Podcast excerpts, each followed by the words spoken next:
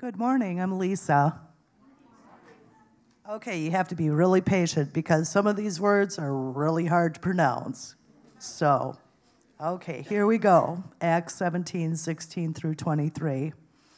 While Paul was waiting for them at Athens, he was deeply troubled by all the ideals of, uh, that he saw everywhere in the city. He went to Sagana to reason with the Jews and the God fearing Gentiles. And, excuse me, he spoke daily in public square to all who happened to be there. He also had a debate with some of the Ipa, we'll skip that, and the Stoic philosophers when he told them about Jesus and his resurrection, they said, What's this babbler trying to say with these strange ideas that he's picking up? Others said, He seems to be preaching about some foreign gods. Then they took him to the high council of the city. Come and tell us this new teaching, they said. You are saying some rather strange things, and we want to know what it's all about. It should be explained that the Athenians, as well as the foreigners, at, at, Athenians uh, seem to spend their time discussing the latest ideas. So Paul, standing before the council, addressed them as follows Men of Athens, I notice that you are very religious in every way. For I was walking along, I saw many shrines, and one of the altars had in the inscription, To an unknown God, this God whom you worship without knowing is one I'm telling you about. Thank you. Uh, oh, look at that. Man I was like, Am I going to have to turn around and look at my rear end again? Just made fun of a teenager last week for doing that, and then. All right. Wow, if we don't know each other, I'm Rob. I'm like the king of awkward introductions, so it's my superpower. Um, but we are in this short little series where called Ready, Set, Go, and we're looking at what it means to actually bring our faith into every part of our life. And so today, I just want to start with the fact that, or the reality that if you're here and you trust Jesus as your Lord and Savior, I'm glad you're here, and I want you to think about how that came to be. How did you find faith in Jesus Christ?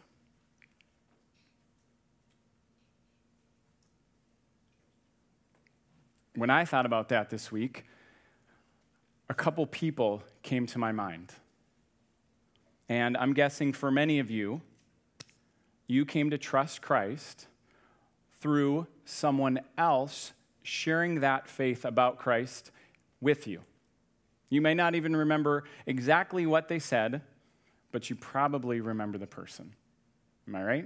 You don't even have to raise your hand. You could just give me a little head nod or, like, no, I have no idea what you're talking about. Okay. Now, if you're here and you're not sure that you believe and follow Jesus, then I'm really glad you're here. Maybe somebody invited you. Maybe you have questions about God. Maybe even you have questions about the Bible or life's deeper meaning or purpose. Or maybe someone even tried to share their faith with you. I know I've tried to do that. It's, I've had good, bad, and kind of ugly. My guess is the person who tried to share their faith with you didn't do it like the guy in this video. So take a look. Why does that have to happen? Maybe you've experienced this. You've seen this in real life. A couple of you have. I don't think it's the most effective way to connect with someone about the good news that Jesus Christ lived, died, rose again, and offers us not only eternal life, which I don't want to downplay, but a relationship with the God of the universe. I want to be someone who normally and naturally shares their faith. I know I have awkward introductions, but when I'm talking about Jesus, I want it to come out naturally. I want it to come out normally. I want it to come out like it's a part of my life. And I hope you do too. Because I think many of us really, even though we want to, we don't do that. We don't say what Paul said, as Lisa read. Paul started speaking in the marketplace, he spoke in the religious synagogues. He spoke then so well that they invited him to this place called the Areopagus, this place where the philosophers and the cultural influencers of the day, like where they debated all the latest ideas. And Paul starts actually very graciously.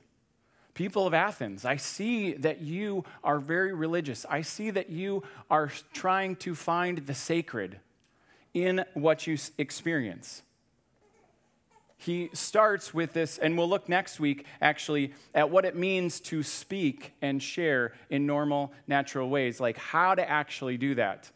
Today, though, we're going to look at why we often don't do that. So, last week when we talked about getting ready, we talked about this reality that faith in Christ is actually for every part of your life that you can invite God into those things. And the extremes of that are either insulating our faith, thinking that we've got to protect it, so we do Christian activities and we hang out with Christian people and we listen to Christian music. It's all insulated. Or we go to the other extreme and we kind of ignore our faith. We pull it out or put it on on Sundays and then we put it away after church or after a religious thing or a spiritual thing because it really doesn't have any power or relevance for the rest of our life. And so, those are the extremes that we were talking about last week of avoiding and living in this holy tension in the middle. This week, there's a holy tension as well. And it's on this idea of getting set to really consider what Paul said. And in order to consider what Paul said, I think we have to look at what led him to say that. English theologian uh, John Stott, he wrote a commentary on the book of Acts, and he said, We don't say what Paul says because we don't feel what Paul feels, because we can't see what Paul sees. See, I think if we want to be people who normally and naturally share their faith in the other parts of their life, we first start by seeing what Paul sees. So let's look at what he saw. In Acts 17, it says that Paul was greatly distressed because he saw a city full of idols. Now, this is Athens, so there are statues, figures, and temples, but it wasn't just those things. And it wasn't even that he saw people following, like not following his God in his way. The, the writer of Acts, he could have used this word blepo. It's this word for see or notice or look at. It's a very simple, straightforward word, like when you notice a nice car or you notice um, uh, a great, if, you're, if, you if you love food, you know, you notice a great sandwich. Um, but it's just a glance. Instead, he uses this word theoreo, which is where we get the word theorize so if you're like, oh man, he's going to talk about smart words. No, it just, you're in school now, so it's okay. To theorize means to ponder. Theoreo means to, to study or to gaze at, to be a spectator of, to behold, to think about something with continued, focused attention. That's what he's doing when he sees a city full of idols. He isn't just noticing it, He's noticing it and then he's thinking about what he's seeing. He actually starts his speech that way. He says, When I walked around, I looked carefully at your objects of worship. If we want to be people who normally and naturally share our faith, we need to be people who, who do that, who see what Paul saw, who look carefully at what our objects of worship are. It's the same word. Um, so he didn't just notice and ponder, he thought about it, and then he had a reaction to it. He says, I am greatly distressed over the idols. Now, maybe your Bible says provoked, or your Bible app, or it says irritated or upset. Uh, the Greek word is para, paroxysmal, I think, or something like that. It means like to have a seizure, and it means this severe attack or this sudden increase in intensity. And so that gives us an idea of what he felt, but it doesn't really explain more than that. So to think about that, we need to think about where else it's used in the Bible. So this is what I do when I look. I go, okay, so it's here. Where else is it? Oh, it's in 1 Corinthians 13, 5. It says that love, it's the chapter on love. God is love. Love is patient. Love is kind. It does not anger. It does not boast. It is not self seeking. It is not easily angered. Keeps no record of wrong. So this word is the word for not easily angered. Now, let's look at what it says in the Old Testament, because the Greek was translated, the Hebrew Old Testament was translated into the Greek Old Testament, and it's used in three, four, five places. So I took three of them, and I thought, huh, let's practice looking at these. So I asked a couple people to read, and uh, Jacob's going to start. So listen not only to the, the, the words and the type of words, but the context that it's being used in. So, Jacob, go ahead. Hosea 8 5. O Samaria, I reject this calf, this idol you have made. My fury burns against you. How long will you be incapable of innocence? And fury is the word that's used there. That's the word. Think about and ponder right now that language. And then we've got Mary reading another one. Psalm 106, 28 and 29. Then our ancestors joined in the worship of Baal at Peor. They even ate sacrifices offered to the dead. They angered the Lord with all these things, so a plague broke out among them. And the third one. Isaiah 65, 3. All day long they insult me to my face by worshiping idols in their sacred gardens. They burn incense on pagan altars. So, insult is the word that's used that time. So, we've got they angered the Lord, they insult me, and my fury burns against them. So, we can all play. What do these things seem to have in common? It's not all the same word, but in the, he, in the Greek translation of what the Hebrew was, it's all the same word. What do you see that's similar? Idolatry. Ooh, do you want to say more about that? what exactly what, um, is going on with that idolatry? Like, who's, who's doing it, or Yep. Sounds like Israel Yep. So Samaria is often a place in, in the Old Testament, it's where God part of God's people lived. So it's actually the same the same group as Israel. So both of those would be God's people worshiping idols or false gods. Anything else?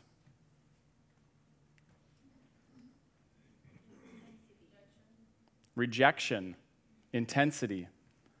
These people aren't just worshiping false gods, they have actually turned away from God and are pursuing something else. And so these are talking about God's reaction to people rejecting and people practicing idolatry. And it sounds very strong, right? That actually goes in sync with this word that we talked about, about like having a seizure. Like, I have these intense feelings about this. So, we talk about God being love. We actually sang about God being this good, good father. It's who he is. And I think people go, yeah, God is love. And what they mean is God is compassionate, God is kind, God is good. Nobody, nobody gets nervous at that. But you start talking about God having this holiness, or God being jealous, or vengeful, or wrathful, and now all of a sudden everybody's like, ooh, I don't, I don't, I don't like that. But I think, I just think, because I've been thinking about this for a couple weeks, we, when we hear the words wrath, or jealous, or even holy, we put it through the human lens. We think about when humans are jealous, it's because they're either hoarding something for themselves or they're envying something that somebody else has and they really, really want it. And it gets ugly, to be honest. But God, when He's jealous, doesn't, it doesn't negate the other parts, this goodness, this kindness, this love, this holiness. It actually goes through that. So when God is jealous, it goes through this quality of divine love. When he's jealous, it means that I'm protecting something that I want, something that I am, I am having a reaction to th- this thing that I love, this person that I love, this group that I love that's going the other way. Consider marriage or family. Uh, men in the room. Okay, now, man, if you saw another man bringing your wife flowers, writing her poetry, inviting her out to dinner, what would you do? Would you just go, man, I know she loves that stuff. That is so great that someone is attending to her needs. I mean, I've been super busy at work, and maybe I could get some fishing in.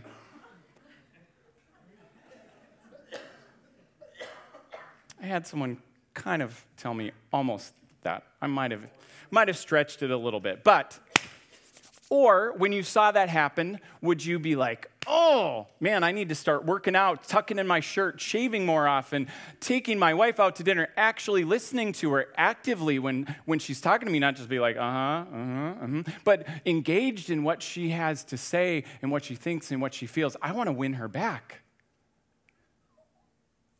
That is the type of reaction that God has when we turn away from Him. There is this incense, this outrage, this indignation. That is love. And there is this kindness and gentleness, this holiness. See, the opposite of love is not anger or hate.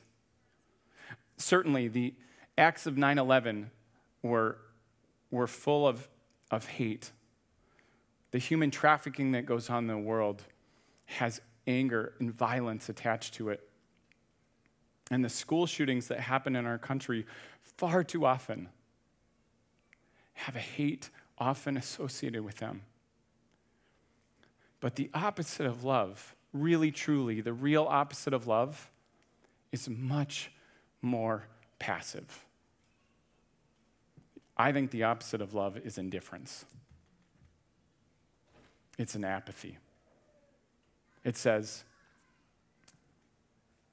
I'm not going to pursue you or protect you or provide for you because I don't really care about you. It's the love that Jesus was hitting at when the Good Samaritan story comes up and he says, Someone was walking along the road and someone was beaten, active, opposite of love. And then, like their own countrymen, walked right by. That is the opposite of love. If we want to be people who normally and naturally bring our faith into every part of our life, we have to see what Paul sees and we do it first by thinking about what we see. And then when we feel it, we let ourselves feel it. We have to feel what Paul feels. And Paul had these complex feelings. There was outrage and indignation. He was distressed, he was troubled, he was provoked over these idols. And yet, people of Athens, I see that you are very religious. He's calm, he's got self control, he's gentle, he's reasoned. He's got both of these things happening. He went in and he reasoned in the public square. He spoke daily. He debated, but that debate doesn't have to be uh, aggressive. It actually sounds controlled and reasoned like the words that are given. And he's masterful at bringing both of these things together. And I believe that's why he is masterful at bringing his faith into every part of his life. Because he has both outrage and gentleness. Now, I don't know about you, but that's why I'm not awesome at it. Because I'm pretty, I have one or the other. You can kind of guess. I'm either outraged and filled with truth, or I'm filled with gentleness and I have tears. You remember the story of Mary and Martha? Jesus is friends with Mary, Martha, and Lazarus. They're these three adult uh, siblings that live in the same house. They're some of Jesus' best friends. He goes to their house. He's, he doesn't have them as any of the official 12 disciples, but he spends a lot of time with them. In one story, it says that Mary is sitting at Jesus' feet, meaning she is a disciple. She is learning from Jesus. And Lazarus gets sick, and Jesus intentionally waits to go there. And four days pass by, and he then goes because he's got a greater plan for that moment. But when he arrives, both sisters say the exact same thing to Jesus.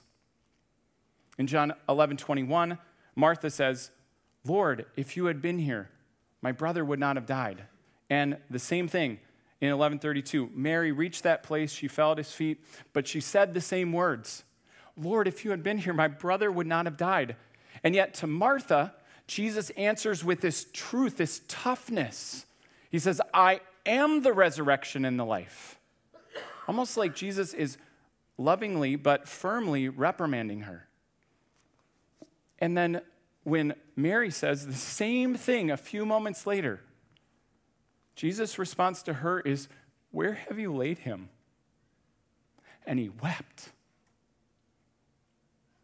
Jesus Christ is filled with outrage and truth and at the same time, he's filled with this gentleness and these tears. That's what it means to be effective. Because we all have temperaments, we all have tendencies. Some of us are filled with truth and we, we have this toughness and this conviction, and others of us are filled with tears and we have this gentleness and this compassion. And they're both good, but if you're someone who's full of truth and only full of truth, you want to make sure that people know that God is love and that He's holy and that what they're doing is not right or it's unwise or it's actually harmful. And you just can't help but bring that. But if you only bring that, then you're going to come across as harsh, overbearing, or even offensive. You won't win your audience. You won't have any gentleness. People will tune you out. You got to have the tenderness and the tears to show people you actually care. But if you only have tears, or the people who are full of tears, they want to make sure that they know God is love and that He's gracious. And they do it by showing the kindness of God actually to a lot of people who don't deserve it, or who are marginalized, or the last in society, or the least in society. But if they only have tears, then they're going to be too timid, too cowardly to tell people what they don't know or they might not want to hear. They need truth to feel the outrage, which gives them the courage to actually say or do something. And all of us fall into one or the other. And it's not really about temperament, it's the fact that no one's transformed by only truth or only tears. We need both. And it's not just true of Christianity, I would say that's probably true of any faith. And if you only go with this temperament, you're, you and I are going to be unsuccessful at bringing our faith into the other parts of our life, the marketplaces, if you will. Now, think about your social media feed and whatever social media you have. And if you're like, I don't do social media, then think about the news.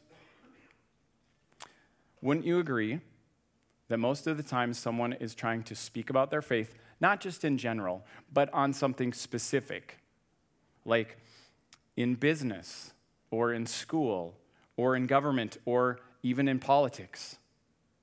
That the people either sound harsh and maybe even obnoxious, or they sound timid, you know, and, and cowardly. They, they, they're too vague. They, you, you're wondering what they actually mean. This is how we fall. And yet, Paul is neither harsh nor timid. Paul goes to this place that he integrates these two, and he's not Jesus. So I believe that if we can learn this, we can be this.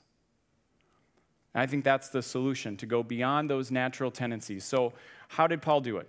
And how can we be people who do it? I think we get a clue in 1 Corinthians.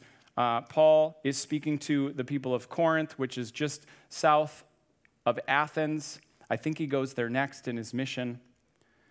And Paul says to the Corinthians that when I was with you, I resolved to know nothing but Jesus Christ and Him crucified. In other words, Jesus and the cross. Says, I come with fear and trembling and in weakness. That's good. There's this tension. My message wasn't with wise or persuasive words, but was with the power of God. But I focused on Jesus and his cross. I focused on the cross. The cross is the only place, I'm pretty sure of this, the only place in any religion where we see both dimensions of the divine being. Both dimensions of God. Think about it. On one side, you see the toughness of God.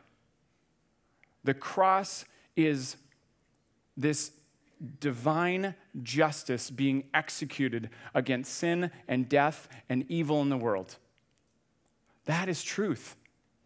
And on the other side of the cross, you have this tenderness that there's this God that is so full of unlimited, unceasing, unconditional, unstoppable love that he would actually take out this justice on his own son rather than lose humanity.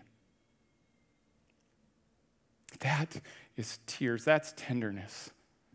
The cross is that place. And, and if you don't have a cross in your faith, or if you think you're a Christian but you don't understand the cross, then you slide to the toughness or tenderness of religion, which actually becomes moralistic religion or relativistic religion. You either have a God who is so demanding and you need to live up or else, so you walk around in fear or you know just always wondering if if you're good enough, or it's this loving, accepting, you know, place where everything's okay, but and it's this God who whose love, you know, who says he's loving, but the love cost him nothing.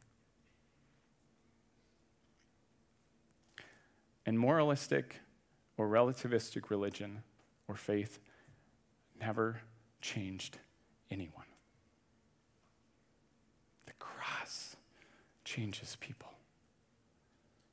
cross can come into every part of our life. God is so holy that Jesus Christ had to die. And God is so gracious that Jesus Christ had to die. We need to feel what Paul felt. And we need to see what Paul saw. Paul saw a city full of idols. But before he saw the idols, he saw the cross. We need to look at the cross. We need to see both sides because when Paul has the cross seared into his heart, he becomes a different person. He becomes something that we're not. He's filled with both outrage and tenderness. He brings all of that in. He thinks so highly of God and so highly of people that he will stop at nothing because God has stopped at nothing to see these two groups be reunited and restored. And come on, we know. No matter where we walk into in our life, whether it's sports or work or our neighborhood, you can tell someone that loves God and loves people they can do it because the cross has changed them. That's the person who's successful at bringing their faith into every part and normally and naturally sharing it. That's what we say when we're, we say at restoration, we are people who are being restored by Jesus. We know we can't do it on our own. We need, we need either more outrage or we need more tenderness. And we're bringing hope into the world. And in order to really look at the cross, we have to see the idols that are in the way, and we got to lay them down. I mean, look at, look at Athens. Paul saw this, this Greek statue, Apollos, the god of art. Nothing wrong with art. Art's a great thing. But when we worship art, it's an idol. You might be, I don't know how to worship art. I don't worship art. I don't like bow down to a painting or something. No, but if you've ever written something or created something, and all of a sudden you're like, oh, now I'm awesome. Now I'm worth something. Or somebody praises that thing you created, and all of a sudden you're like, yeah. Or somebody criticizes it, and you're like, oh, then, then that's an idol in your life. Or this one's kind of easy, but Aphrodite, goddess of beauty. Nothing wrong with beauty. We should want to look our best. But if we have a bad hair day or a nasty acne day and we're crushed, we're not sure we can go out into the world, we might be worshiping a God of beauty.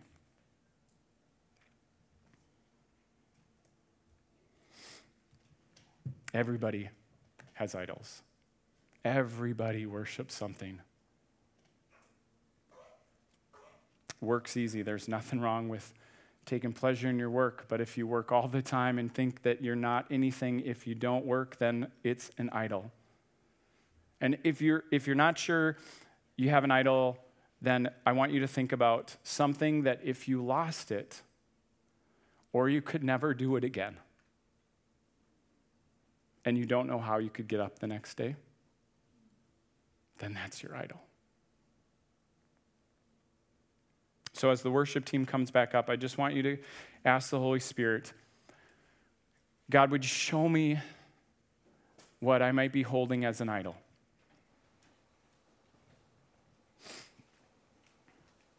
And if He shows you, would you have the strength and the humility to lay it down? God, where are our idols. As we come to you, God, I thank you that you love us. That you can be a God filled with outrage and indignation, that we would turn our backs from you and, and you would show us grace and this unconditional love, this acceptance, this kindness, that you would run after us, you would pursue us, you would even offer your son, your only son, the son you love, to bring us back to you. I pray that we would see the cross, God, that we would feel what Paul feels, that we would see what he sees. God, I pray, I, I believe you, I believe he prayed, God, break my heart for what breaks your heart. That when we see in our own life or someone else's life an idol, that we ask you to fill us with outrage and gentleness, to move into these places normally and naturally to help people see a God who loves them. And for some of us, God, that is us. We need to see that. We have been following another idol, another God. And we don't need those falsehoods anymore in our lives. We need to be people who you say we are, God. We need to believe, Jesus, you have freed us and forgiven us and we don't have to live in that sin or that shame anymore. God, I pray that you would move us into that place. I pray for those that have aches, God, today. Maybe it's a stomach ache or a headache or a backache, but God, maybe it's a heartache. There is a relational distance, not just between them and you, God, but between them and someone else. And I pray that you would bring healing to those situations today, God, that you would bring the fullness of your love to those situations. God, thank you for your cross.